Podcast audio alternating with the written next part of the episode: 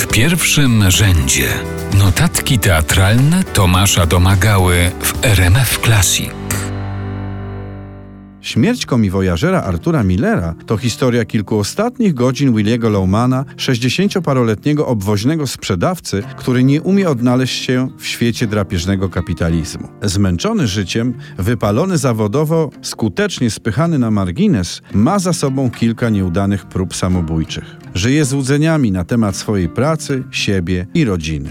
Dręczą go też wyrzuty sumienia z powodu pozamałżeńskiego romansu, który odkryty przez jego starszego syna Bifa na zawsze staje się zarzewiem ich konfliktu. Ciągłe problemy z pieniędzmi, ostateczna utrata pracy, upokorzenie i chęć pomocy synom popychają go w końcu do kolejnej próby samobójczej, tym razem udanej. Wierna i kochająca żona Linda wygłasza nad jego trumną słynny monolog, poruszające wyznanie miłości oraz pełne goryczy zakamuflowane oskarżenie kapitalistycznego systemu. W krakowskim spektaklu Małgorzaty Bogajewskiej pierwszy bodaj raz w historii polskiego teatru Willy Lowman w brawurowej interpretacji Piotra Pilitowskiego nie jest ofiarą. Jest oczywiście po millerowsku człowiekiem wykorzystanym przez kapitalistyczny system, zmuszający człowieka do harowania za miskę ryżu, aż do momentu, gdy przestaje owemu systemowi być potrzebny. Ale chęć czy potrzeba, żeby się nad nim użalić, jakoś do końca spektaklu się nie pojawiają. Prawdziwymi bowiem ofiarami tej wersji słynnego dramatu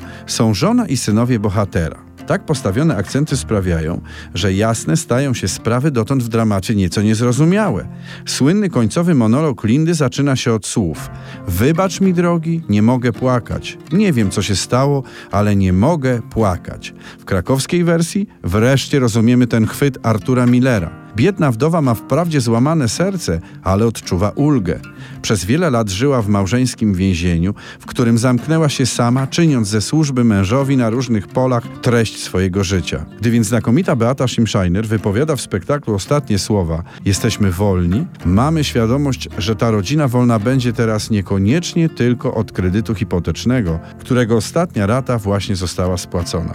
Dobrą robotę wykonują w Ludowym Piotr Franasowicz w roli całkiem życiowego życiowo pogubionego Bifa oraz Paweł Kumięga w roli jego brata. Ten ostatni dopiero w finale spektaklu odkrywa swój żal i napędzaną nim nienawiść do ojca, zawsze faworyzującego Bifa.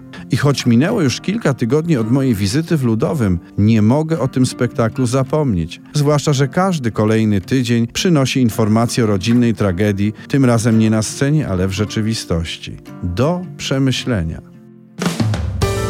W pierwszym rzędzie notatki teatralne Tomasza Domagały.